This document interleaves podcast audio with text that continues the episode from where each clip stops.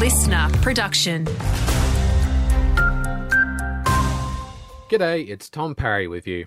Construction workers in South Australia could be earning up to $120,000 a year under a new pay deal. That's according to the Adelaide Advertiser, which reports a similar deal was recently struck by the CFMEU in Victoria.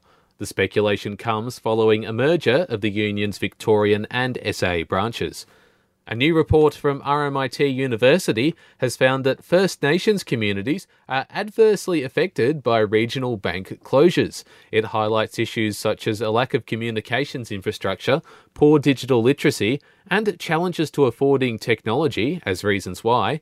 RMIT Professor Julian Thomas is calling for governments to act. It's a complex problem. You need to do a few different things, and we really need for governments at all levels to be working together with communities and with industry in order to address these issues.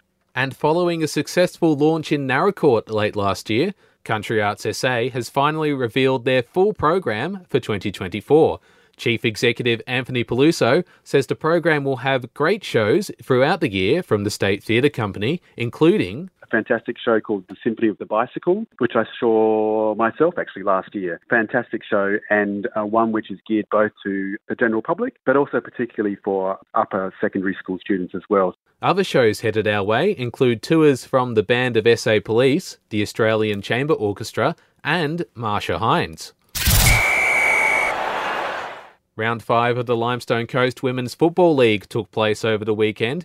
Friday's game saw Penola crush Nangwarry by 136 points and Kybybolite beat Millicent by 70 points, while in Sunday's games, Kongorong beat South Gambier by 54 points and Mundalla bested Casterton Sandford by 104 points.